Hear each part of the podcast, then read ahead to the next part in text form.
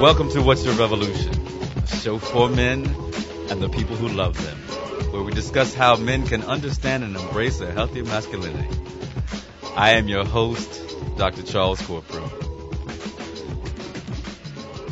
On May 20th of this year, I will be 40 something with these qualifications.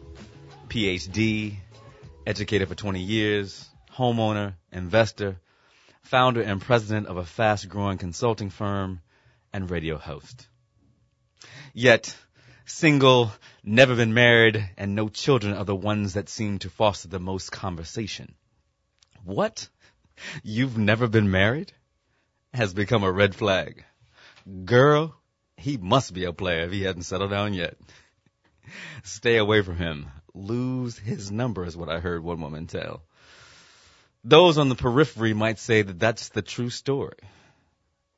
But when you take a closer look, maybe not, maybe, maybe that's not the case. Maybe as a man searches for his place in the world, he, he experiments, choosing variety over uniformity, finding what he likes and what he doesn't, taking notes along the way. For some, this journey may be longer and more arduous than it is for others, and painful for the people they interact with. There are challenges and pitfalls, loves lost, loves unattained, loves seemingly just out of reach, and loves not fulfilled. I can only hope that with the passing of time and change of circumstance and context, the narrative for me may change. Today's show, we're going to have a, a lively discussion about single versus married and how it impacts our journey towards healthy masculinity. I am joined by my good friend, Horace Derry, retired teacher and coach, and working diligently now in the mental health field to change people's lives. Horace, thank you for coming on the show today, brother. Thank you for having me, Charles. I'm uh, more than pleased to be here. Man, it's a, it is a pleasure. Yeah, and I have to give a little background to uh, to having Brother Horace on the show. I was at Brothers Empowered to teach and their fundraiser. Isn't that right, Rachel? Their fundraiser a couple of weeks ago. And um, Brother Horace and I started a conversation about his relationship, and it, it just got me wondering where was I, um, and how he had basically gotten to the point where he was in his life. And so I, I told Rachel, who is my wonderful producer, uh, let's give Rachel a shout out. If you see her around town, give Rachel Graham a shout out. She makes sure that this show happens. Um, that I needed to have Brother Horace on the show. And so I'm very, you know, happy that you're on the show. So we always ask our guest the first question What's your revolution, Horace?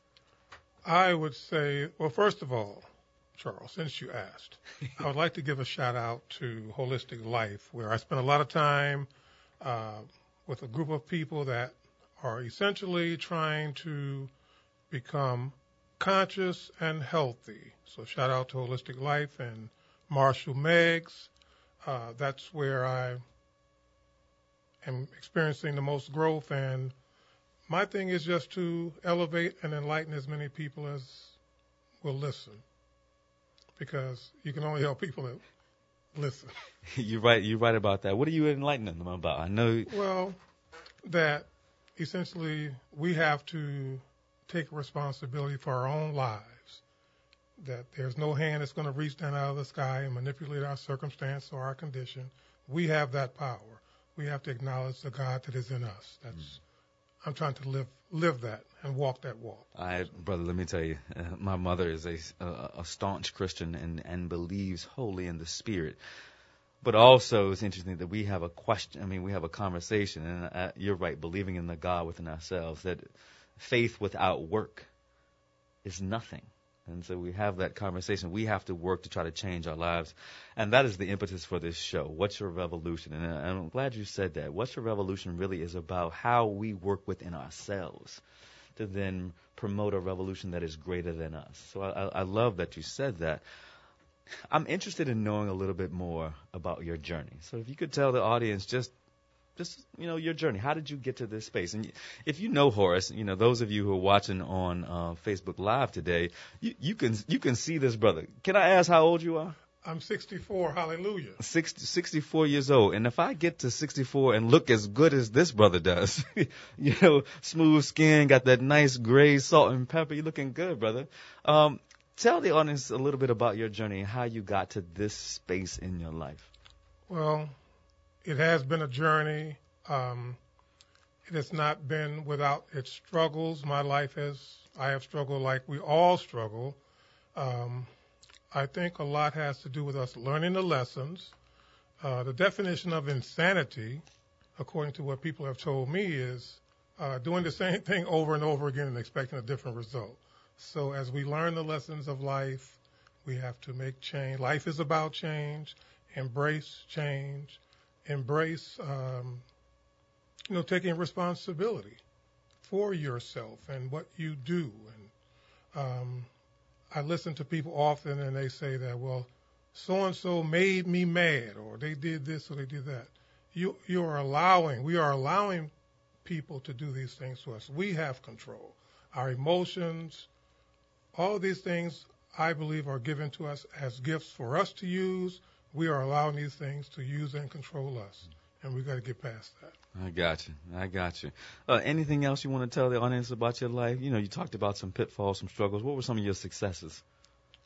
Well, um, I was able to graduate from college essentially with a fifth grade education. I did that. Um, and probably my greatest success, and I don't know if it's my success, uh, my my greatest fortune is having met my wonderful wife. Wonderful, wonderful. Who I see is sitting on the other side of the glass. She did walk in, and we're going to talk about uh, Dr. Lisa Green Derry in a few moments. It's good to see you in the building with us today. Um, since the show is about single versus married, and I maybe I want to reword that single and married, you know, and how we sit in a space sometimes as single men, and then maybe we, some of us, move to that space of being married. But as you said it in the pre-show, you were you've been single, you were single longer than you've been married. What was that like for you, being single? And I understand Single- that I understand that the, you, your wife's not here with you, so Well, I mean, I can be honest. I mean, I'm pretty transparent when it comes to uh, my experiences. I was 51 or about to be 51 before I got married for the first time. And um, I was enjoying single life. Uh, single life can be somewhat confusing, especially if you find yourself involved in multiple relationships. And as a single man, that's easy uh, to do, but it can also uh, be a detriment to you. And I tell you, it became that for me.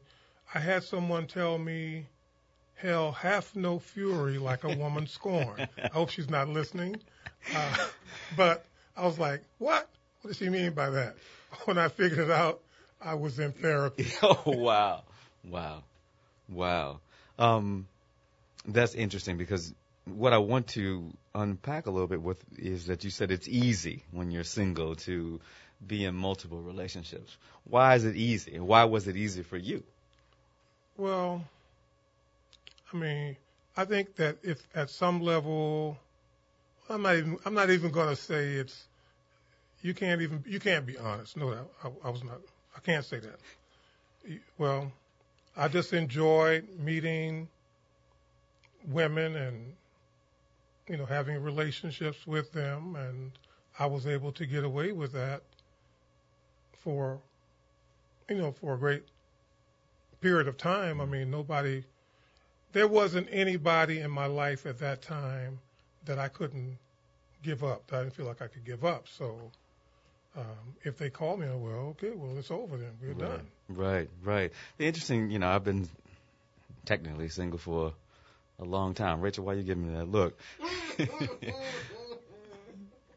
That's Rachel laughing. Um, I tried. I tried. yeah. And yeah, I've been in, I've been in a number of relationships, and I have dated beautiful, smart, intelligent, wonderful women. Uh, I've had, you know, have and have tremendous partners um, who have taken care of me and take care of me. Um, but it's it, it, it is interesting. It's, it, it is interesting as you say that that ability when you're single you know, to have, you know, if you want to, to have multiple women, to or, or and you know, or, or multiple partners. We'll say that it doesn't always have to be women. It, just have multiple people in your life. Mine's the women, Charles. I don't know about, I'm not speaking for anybody else. Well, you know, Were. we have we have to think about our listeners. Right. Yeah, think about the listeners. You know, and a variety of people who listen to the show have a you know different sexual orientation. So we want to make sure that we, you know, just are equitable in our conversation. But when you're single, you have that ability to see what's out there. You have that ability to see, as I said, you have the ability to experiment. What did you learn about yourself during that time when you were single? Oh man, that's a challenging question. I mean, of course, uh, learning is a lifelong experience. Um, I learned uh, that I had a whole lot of uh, insecurities. I learned I had a great level of immaturity. Those are things that I learned. Um, but also, I learned to. My thing is, I never pursue women, or I never pursue women. Very seldom did I come across a woman that I just had to be with. That's that's uh, something that's, that's somewhat of a rarity. Uh, so I always wanted the women that wanted me, That that that makes it a little. and bit, I would tell anybody makes it a little bit that easier. Even yeah. even even women, I look, love the one that loves you. Uh, love is an action word. It's not what people say. It's what people do. So if you are having issues in your love life, then uh, you want somebody that is showing you, not just saying things. Because uh, a lot of times, well, I will say it like this: men fall in love typically with their eyes, what they see. Mm, right Women with their ears, what you What they hear. someone says to them. So I tell people, just watch what they do. Don't get so caught up in what they say, or if it's a man, don't get caught up in just how she looks. How is she treating you? So I like good treatment myself, and um, uh, part of my story is that um, I saw how my mother was with men, Mhm. and so that affected how I dealt with females. Never, I, I never was disrespectful. I never abused a woman, not physically. Let's say that because um, if you hurt someone, whether you mean to do it or not, that doesn't diminish the hurt. So I, I, those are things that I learned along the way. So I- intent versus impact. Um, one of the things that I heard, but also I want to roll back for a second. You saw how your mother had relationships with men. How did that impact you? Un- unpack that for me a little bit. Well, the things my mother typically, well, my mother did not respect men according to what I saw, how she treated her husbands. And so I said, you know what, I'm never going to allow a woman to treat me like that. Wow. Wow. So, uh, and another thing was uh, that was quite amusing to me.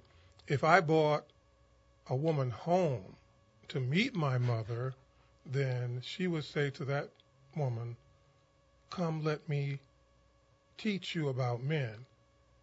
She used another word that I will not use on the radio. Uh, She used N, she used the N word. Right. Right. Right. But she said, let me tell you specifically about that one right there. Mhm. And then she would take them into her room and she would close the door. Now, mind you, my woman, my mother never told me anything about women. She never taught me. I had to learn, you know, through observation and participation about women.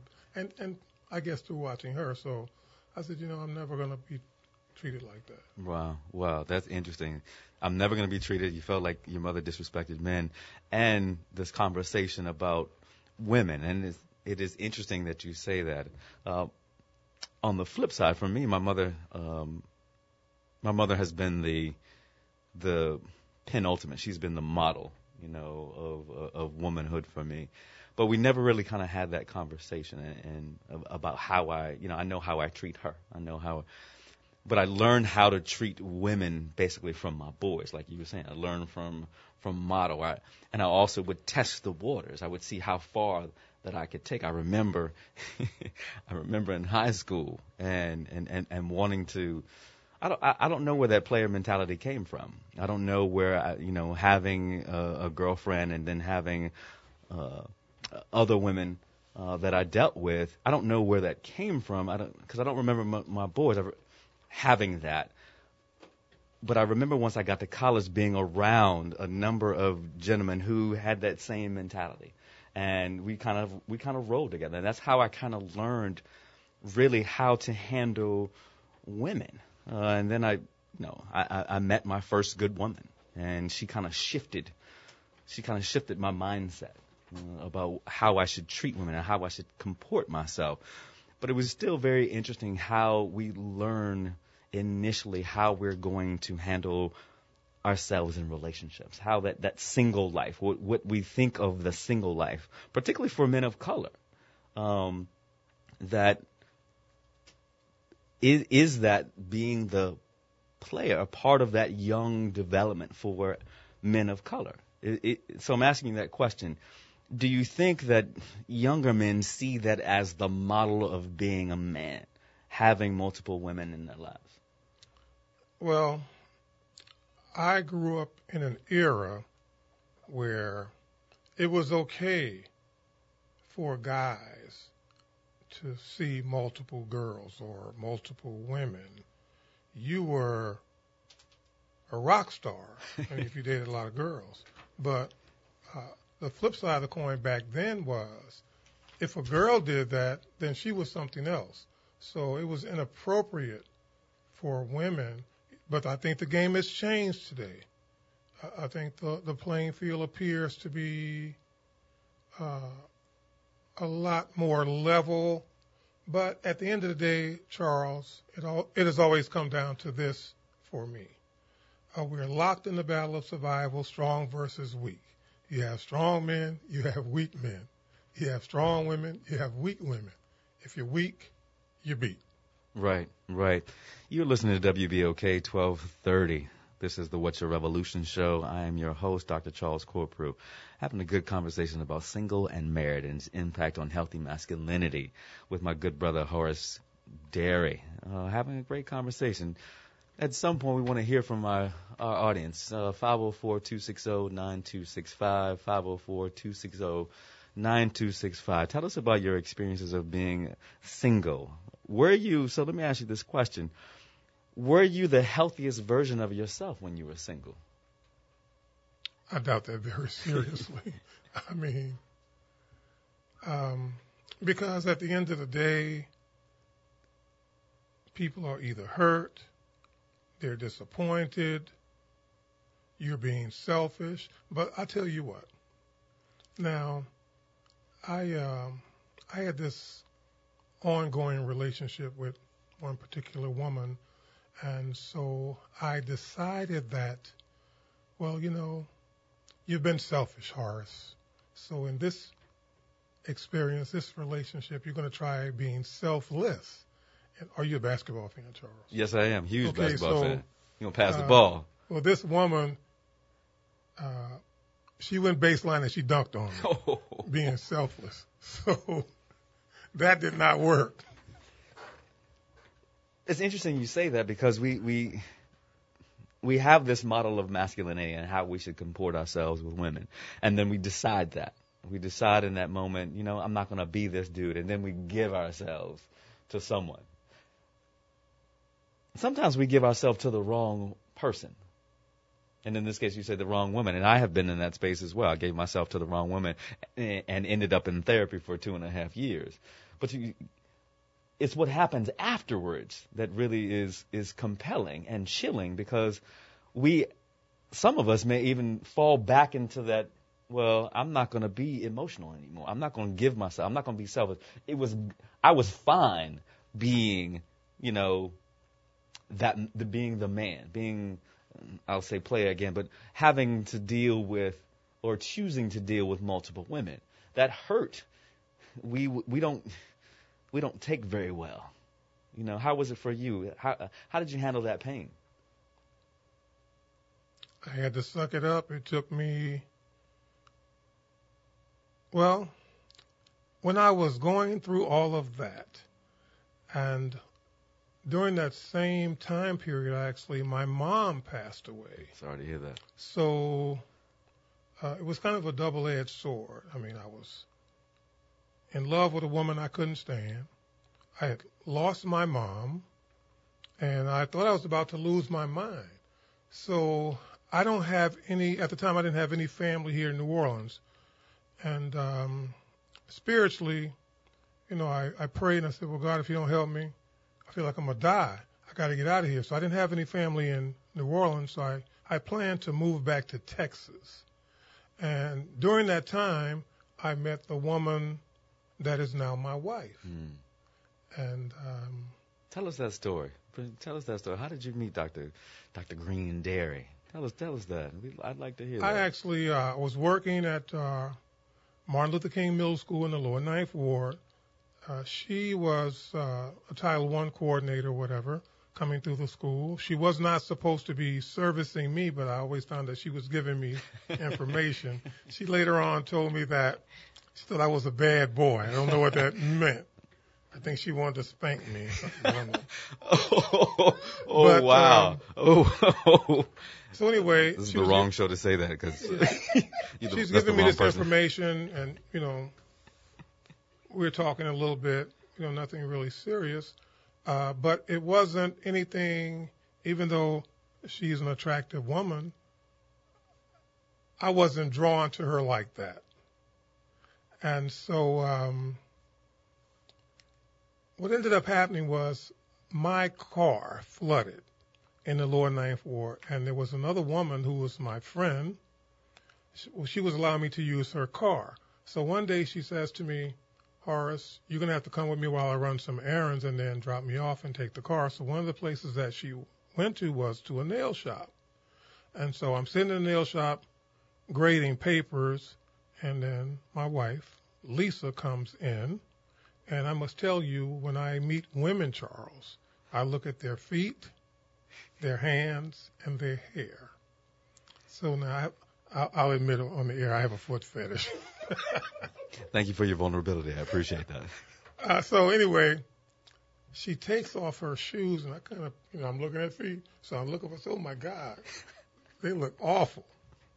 So at the end of the day, I find out that the ladies that were in the shop, my wife, the proprietor of the shop, they're sitting there with my friend. They say, well, it's nice that your guy had come with you to the nail shop. He Says, well, he's not my guy. He's not my man. We're just friends. And so I think they both remarked that we'll, we'll take him. but my friend brought me Dr. Lisa's number. And so I called her and we met at uh, the CC's on Esplanade. And so uh, I was telling her that I had been in this relationship and was, I had been, in fact, engaged, had broken that off. And I was only looking for somebody to talk to. And she tells me, well, I'm not looking for anybody to talk to. I'm looking for a man for me. I mean, I got brothers, I got uncles, I got cousins, I got male friends, blah, blah, blah. I need, I'm looking for a man. I said, well, it's always about the deal, Charles. It's always the deal. So I said, I guess we don't have a deal. She says, well, I didn't say I wouldn't compromise. I said, oh, you're comp- you'll compromise? You know what you're saying? So what am I saying? I said, well, you're implying that you're going to give yourself to me. She said, I said that. I said, that's the implication. So I invited her home. Well, I didn't invite her home at that point. Whoa! I invited her over for breakfast. okay, and breakfast. I invited her over for breakfast. I got you. I got and she you. stayed for lunch and dinner. And we kind of been together ever since. Hey man, oh, I, I love that. So it, it it all started. It it it really kicked off in the nail salon, is what you're saying. That's where it all started. And um, so now I am leaving New Orleans. I had no family in New Orleans. It's okay. If something's going to happen to me, at least if I get back to Texas, I have family in Texas. So uh, the last week I was here, I lived across the li- across the river, and um, had an apartment. So I had placed all my things in storage and whatnot, packed everything up to leave. And so my wife approached me. She says, Look, I talked to my daughter, and we'd like for you to spend your last week with us. I said, I'll do that, but if this other person asks the same, that's where I'm going to be going. wow. Well, that person never Never asked. never asked. Hmm. So then I moved to Houston, and um, every other weekend, the good doctor would be pulling up where I was staying. So I actually, uh, one of my favorite places to visit is Austin, Texas. So um, I invited Lisa to Austin for her birthday. And I guess we have been, I, I may have gotten the time frame confused because I guess by that time we had been talking or seeing each other for some time. So we get down there and we check into a hotel and we're about to go out for dinner. She starts crying. I'm like, what's wrong? Well, I don't want to be a girlfriend. I want to be a wife. Uh-oh. What? Laid it down. And that's when the real story takes place. Lay, laid it down. So let me ask you. Now we've moved from Horace the man to Horace is thinking about making that move. You know, settling down, and that's a that's an interesting that's an interesting piece for a man. Because being single is being independent. Being single is being able to get up and go when you want to go without any question. Being single is being able to, you know, just do you. Be be who you are without any repercussions. And so now you're thinking about, hmm, maybe I want to do this. What was that point in your journey as a man and your relationship with Dr. Green Derry that you said, you know what, having a partner like her is going to be beneficial to my growth as a man? I don't know if I ever said that, Charles. Uh, truth of the matter is, the doctor hoodooed me. I looked in my drawer one day, Charles. Wait, wait, wait a minute. Yeah. see, see, who did you? Yeah, man, all my underwear was gone. she must have cut them up and fed them to me. Come on, wait a minute, wait a minute. So, for my listeners who are not from New Orleans, can you explain a little hoodoo to them? All I know is I ate a whole lot of red gravy and I didn't have no drawers. Oh Lord, oh, oh Lord, a whole lot of red gravy. Oh Lord, you are listening to WBOK 1230 AM. This is the What's Your Revolution Show. I am your host, Dr. Charles Corprew, and I'm here talking to Horace Horace Derry about that transition from single life to married life. And he and he said that if you did not hear that that he didn't know if he was ready, but he got hoodooed. And if you're not from New Orleans, you know, that's hmm, maybe you need to come down and figure that out. I'm not gonna I'm not gonna get all into that, but so since you got hoodooed Yeah, Charles, I actually woke up in New York and she used several of her friends, the Gilbert family. If you're listening, if you're out there, if you know them, be careful. Um, Paul Gilbert uh, presided over the ceremony. His wife, Lynetta, coordinated that activity. Um, I think the youngest daughter was there, kind of keeping an eye out, out, eye out on me. Um, that's Ashley. Ashley Gaudier for those people that don't know. Ashley. Oh wow. But You were in there. anyway, so, but but I'll I'll be honest, Charles. Um, what did it for me was um, Lisa invited me over for dinner one weekend, one Sunday, and uh, she was living on the Dillard campus.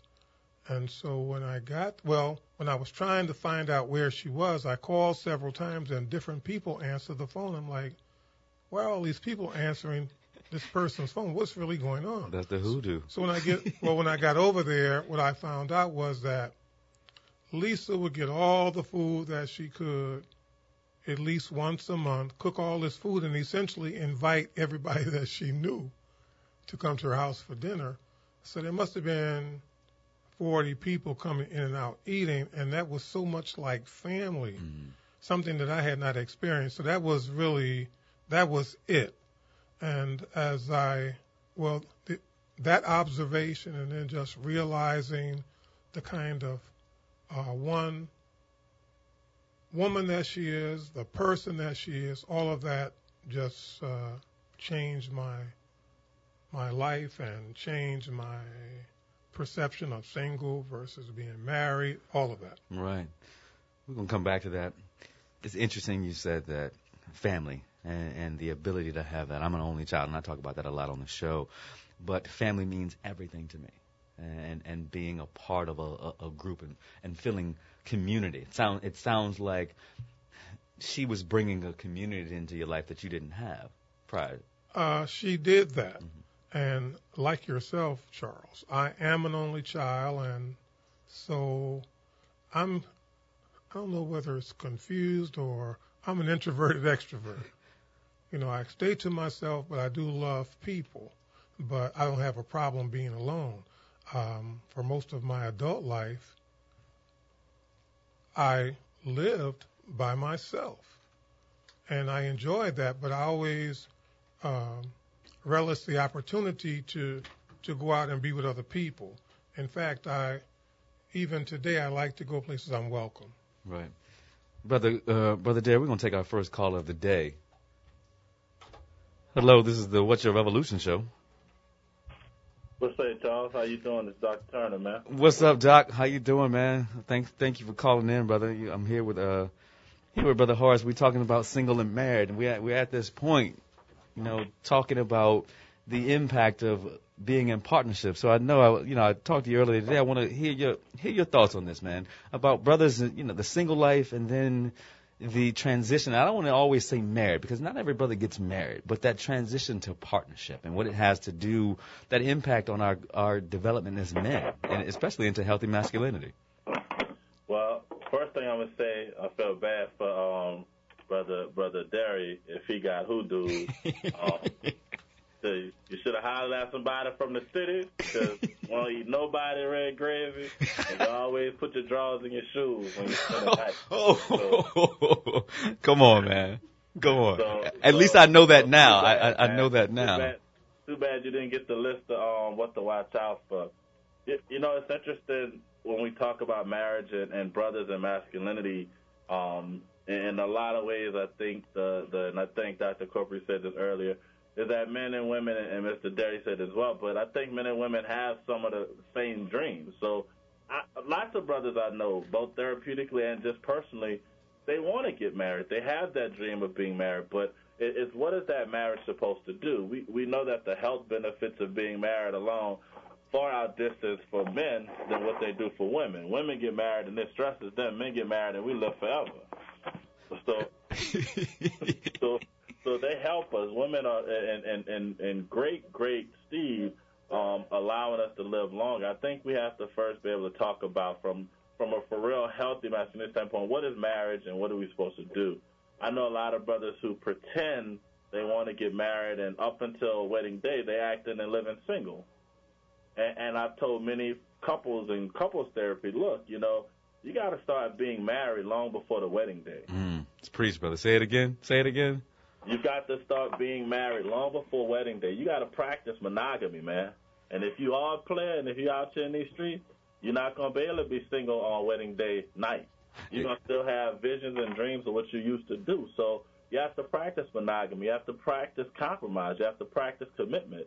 And so I think, excuse me, and, and that first thing when we talk about masculinity, how many, how many, and, and Doc Cover, we talked about this a couple months ago actually. Where are the long sustained, healthy relationships of African Americans. We don't get to see them, D. to. We don't get to we don't get to see them a lot. Right, right. So since we're not seeing them, too many brothers and sisters don't believe it exists. Right. Mm. I mean, if if I'm left to think that Kim Kardashian and Kanye West and is my example of a relationship, and and and you know the others, I mean, I done stopped, man. Look, the students on campus at Xavier have to keep me up with who breaking up with who and who dating who. You know, but I'm but I'm like, but how many of y'all parents have been together 30 and 40 years? And they're like, oh, and it's like then they start to think, I like, so what do you think happened in that relationship to keep people together? It's not because they had a lot of money; they had a lot of love, they have a lot of respect, you know. So I think, man, the first thing, we're going to talk about it from a masculinity standpoint, we have to have men who know how to be in relationships to to help spread that along and move that. I think the second part is, is is is, and I can't put this off on sisters, so it's a request to my sisters. Is if you have a brother you're interested in, teach him. If he's willing to learn, teach him. You can't you can't browbeat a brother for trying and not being successful the first time. As if after successive attempts he don't get it, then you need to let him slide on by this way. But sometimes we need that help. You know, we, we may need to get that lesson. And then lastly, I think it's always about having fun. If you can't find a partner to have fun with, then it's gonna be problems. So if you you may have to take that shopping trip, but, but I need a sister to go to the game with me every night and again. Man, let me tell you. Every game, Let me but, tell you. know, Charlotte, Charlotte Hornets games, you mm-hmm. know, Right, right. the Pelicans games, you know, things like that, you know, going to see baseball, Dodgers, things, things, Right, things right. like that. You know, I feel you. B, let me ask you a question, man. Let's let's let's go back. Brother Darren and I were talking a, a few minutes. You know that that single life is good for some people. You know, and I didn't ask him this, but you know, for for many of for many brothers, for many men, being single is healthy. Why do you think some men prefer that lifestyle, being single? Well, I mean, and and I'm my, I'm a person of faith, and so we even understand that the Bible tells us that marriage is not a season for every person. Mm. So so we don't have to pretend or act like marriage will be for everybody. So so if we accept the notion that everybody ain't gonna be the marrying type, then we can't get mad. And of course, you know, I, I do respect and I understand. I see so many sisters who post about the family pressure, the familial pressure for finding a relationship. Well, brothers don't usually get that. so I think sometimes brothers are left thinking, well, maybe I just need to go ahead on and get married to see what it's like. I mean, man, look, real talk, and I, I I won't put anybody's names out, but there's so many guys that I've I've grown up with that are now in their second and third marriages, and I'm like, at some point, bro, you gotta realize maybe you're not a good husband, maybe you're just a really, really good boyfriend. a good friend, you know. Right, right. Yeah. You know? But I think what happens, man, is like the realization of like one's cho- choice in life. And I think for men, sometimes we we become solitary creatures in terms of what we want in our personal lives. I also know, man, I've known many guys or, or couples even in, in the therapeutic sense, they live apart. One lives on the East Coast, one lives in the South, one lives on the West Coast, another lives in the Midwest. And and they realized that that was the best way for them to have an actual functioning marriage. They didn't cheat. You know, they, they that was a part of the therapeutic relationship. They talked about they didn't cheat. They were not involved intimately with any other person, but they enjoyed the fact that they were professionals. So what could happen is in the three or four weeks before they saw each other, and I'm, I'm kind of dovetailing. I'm gonna come back to the single part, but they allowed each other to have the space to be professional, to have friends, to travel, to do the things that they need to do alone. And I think when it comes down to single men, as long as you can make that decision and it's not a reactionary decision. You know, men get hurt, and we know. I think we know a lot of brothers in our daily walks who've been hurt by either by someone who was a, a caregiver or by a former partner, and and now they kind of enact revenge upon the future. But if, if if being single makes you happy, live that single life and be okay, and let people know that I'm not even looking for marriage. I can be a good boyfriend or a good friend, but I think brothers have to ask themselves that first question: What are they looking for? And if they're not looking for a wife, don't don't put it out there. Don't say it. Right. You know, and and for me, I had to get to that space. You know, and I'm always vulnerable about myself on the show. I had to get to that space that. You know, that there was this expectation that Charles, you have to get married. Even my mother, we still have this conversation, and she's appalled when I say I don't want to be married. But that's, I know that space for me, and Yeah. that that acceptance, you know, ha- actually has been eye opening for me to say, you know what, I'm not going to. It's not. It's not for me. It's not for me to be in that space. And people love to tell me, "Oh, when you meet the right person." Well, you know what? I have. You know what I'm saying? It is not about. You know, it, it it's not about. You know, f- fulfilling someone else's dreams. Yeah, It's you know, it's about f- understanding where you are. I've lived alone for the last 22 years me walking into a house with somebody every day is going to be a challenge because I know me. I, I, like you said, I, I I know I know me. As Rachel points to Mr. Derry. Uh huh. I, I was gonna be, I was gonna be quiet. Uh, uh-oh. He's got me. Okay, yeah, he had me shut up. He had me muffled. I want to hear your perspective on that. That that's the single versus married part because Right. you lived alone, right? Yes. Off and on. Before, For the most part, For the I most lived part. alone.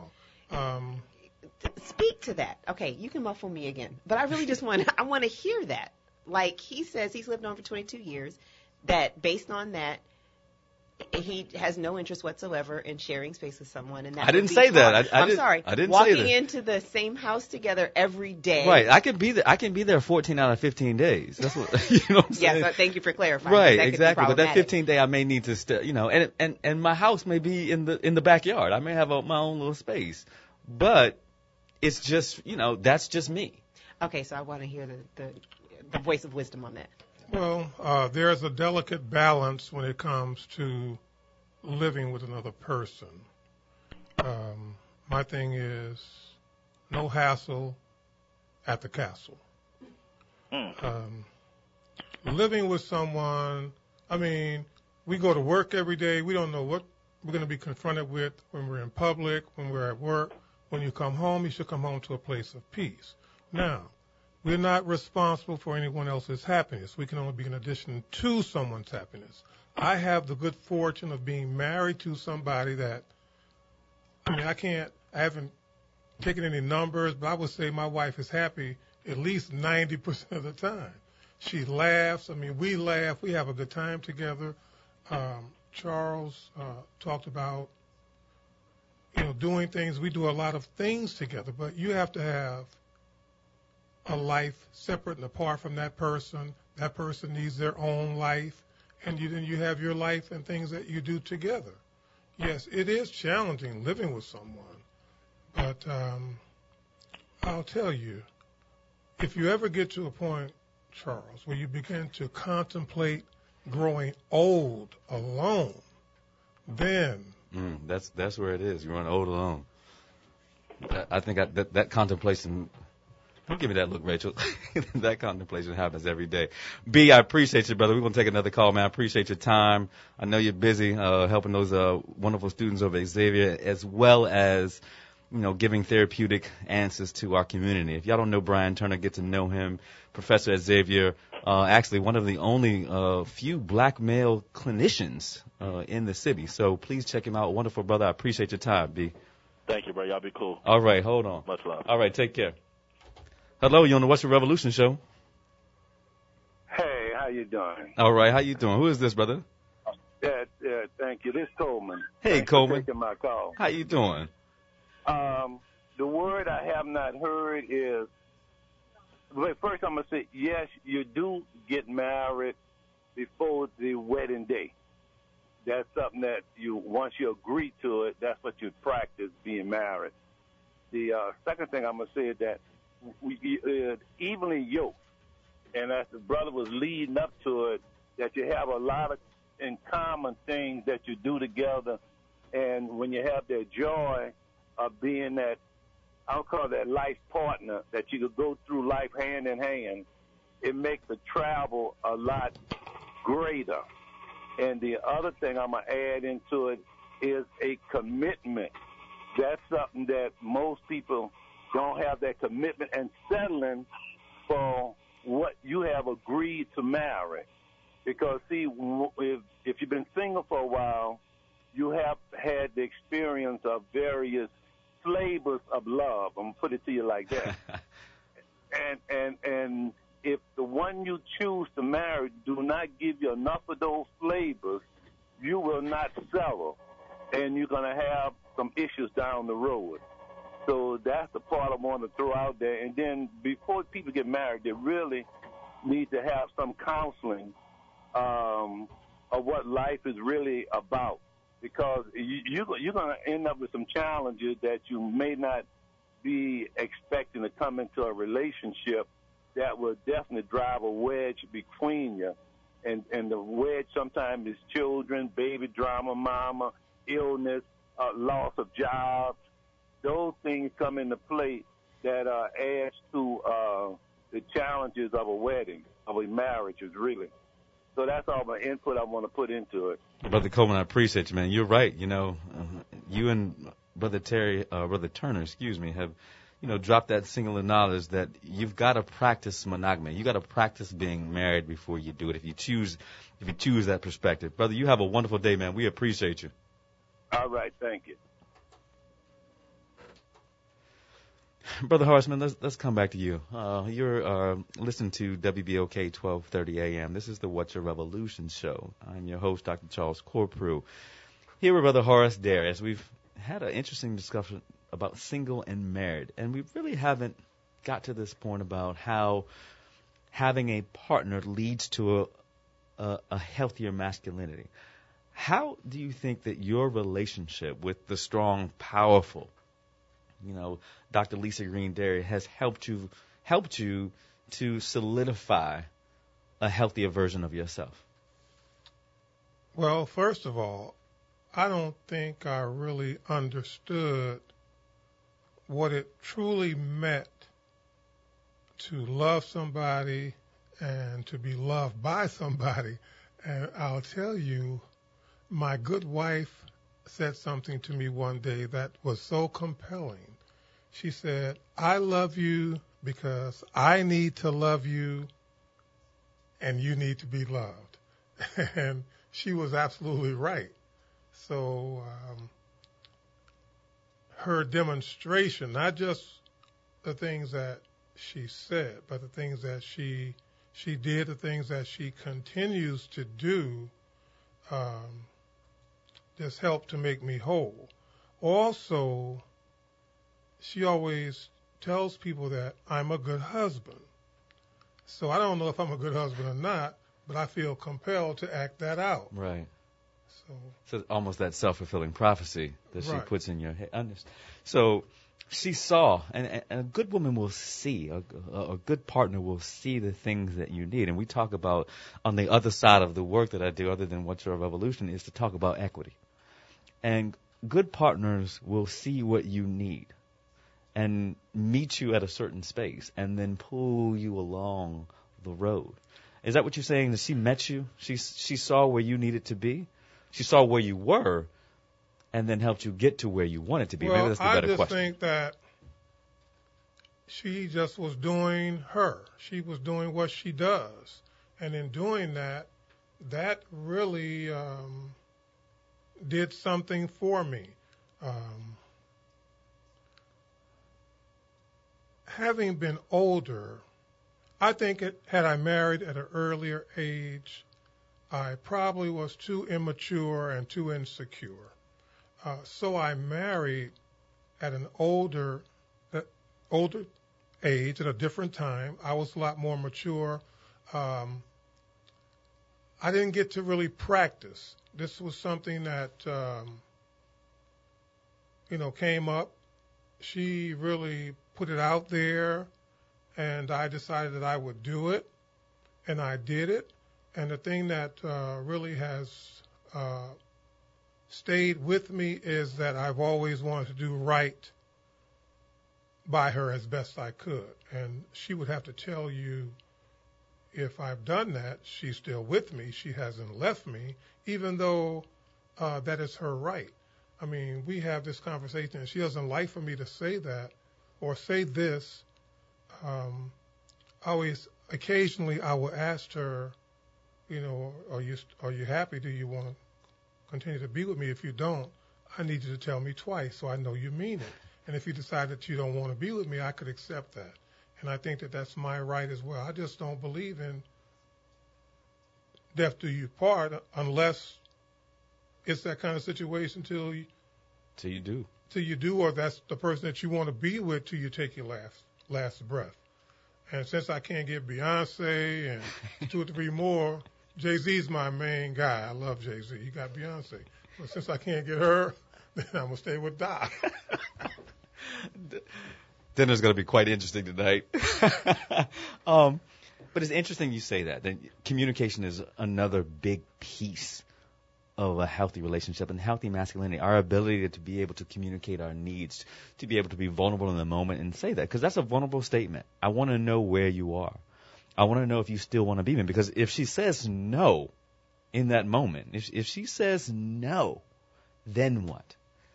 But you're putting yourself out there. I always do, Charles. Uh, I am pretty transparent in what I say and what I do. In fact, I've been told you can't be that honest. Uh, the hallmark of any successful relationship in terms of what I understand, whether you're whether it's a personal relationship, a business relationship, is the ability to communicate. So we have to be able to to talk. Uh, as men, we have to be able to talk and to listen because typically men don't want to talk. Now, our women will challenge us often in terms of conversation, and we tend to swell up and you know, we'll walk away and we'll avoid those conversations, you know, because it's it's hard if somebody's telling you uh, what you're not doing or they're not happy or they're not pleased with your behavior. Um, That's tough. that that's tough to hear. But I want to share a little story. Go ahead. Go ahead. Um, I have a well, there was a gentleman and we we we became great friends. He he crossed over about a year or so ago, and how we became friends. He was my barber, and he shared with me. He said, he said, Coach, I was cheating on my wife, and I found out my wife was cheating on me. He said, so I put her out. I filed for divorce, but before the divorce became final, I realized that I was better with her than without her. Mm. And that really just, I said, wow. So I tell guys, look, you're going through something with your lady, you better stop and think. Are you better with her or without her? That's a good I, I'm better with the good doctor. That's that's how that's I heard that, and that's an interesting thing for especially with that ego that we have as men. When you find out that you know you've been doing dirt, and then she's been doing dirt. You are listening to WBOK 12:30 a.m. This is uh, the What's Your Revolution show. We're gonna take our next caller. Hello, this is What's Your Revolution. Hello. this is Lakedra. Can you hear me? Hey, Lakedra, how are you? My I'm sister. good. How are you? What's going on? My sister's call. I appreciate you calling me today. What's going on? You've been hearing, you've been listening to uh, me and uh, the good Horace Derry. Yes, I'm very. Um, this is a, a very important conversation. I was actually having this conversation with someone recently, and one of the key things that I think people um, fail to realize is people go into unhealthy situations because they are unhealthy souls before they get to the relationship. So they are expecting and wanting someone to well, they don't even know what healing looks like. They've not seen love in real ways. They've not seen what a healthy and a, a whole person looks like together.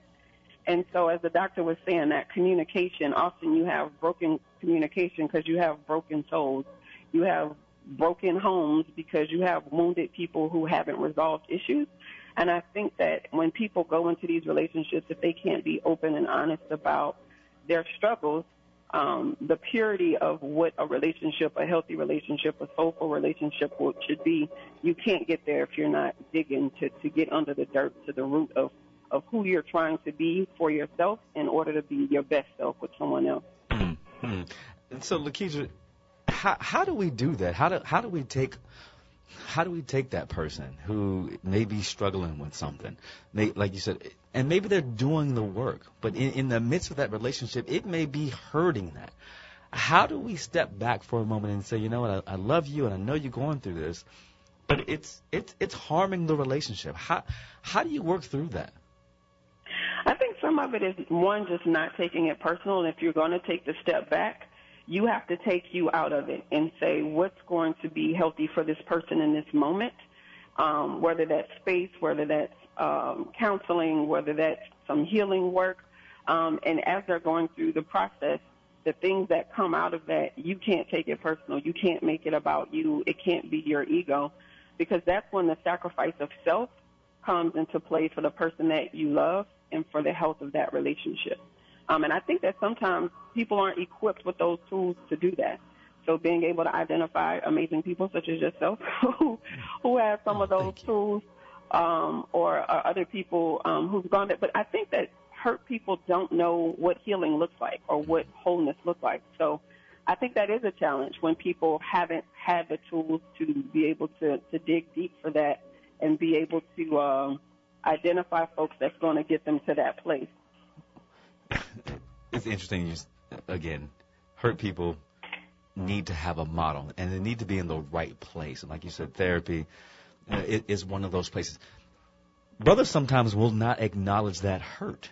We'll take that we'll take that hurt into the next I don't even want to call it relationship, Lakeisha. We'll take it into the next context. Um, and then we begin to hurt others. We begin to say, you know Mhm. what, this, and, and we sometimes we'll couch it in that, you know, I, I'm being honest with you. This is where I am. So if you don't like that, then that's on you. Well, if you can understand where that person is, why are you going to get involved with that in the first place? But we do we do that as men. We we we we think that we're being good, and we by telling you the truth. Well, I don't want this.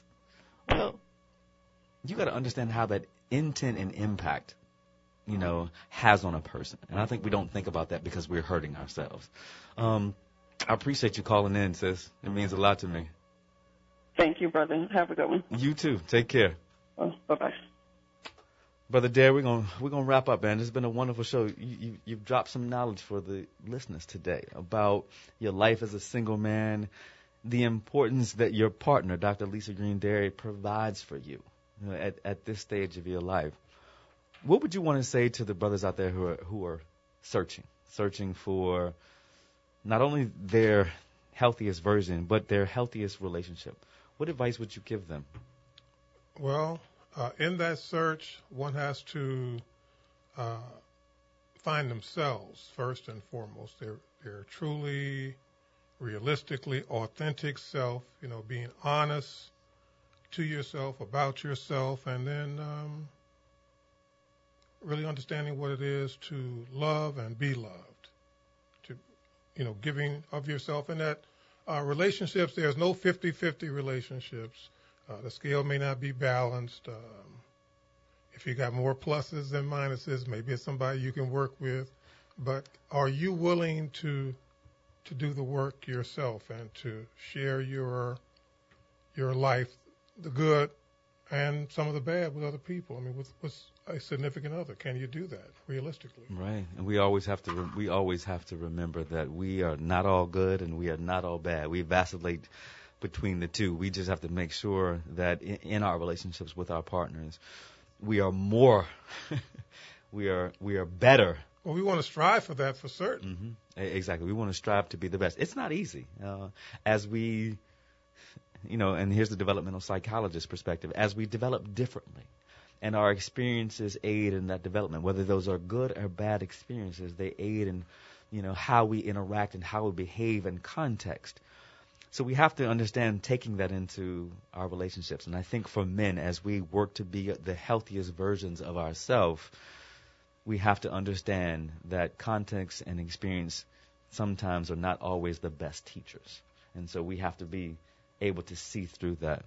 Brother, I appreciate your time. As always, you've been listening to the W, you've been listening to the What's Your Revolution show. I always want to give a shout out to the W.K. Kellogg Foundation for the ongoing support of this show. Next week, we are talking fatherhood and its impact on healthy masculinity. Have a wonderful week, and always ask yourself, what's your revolution?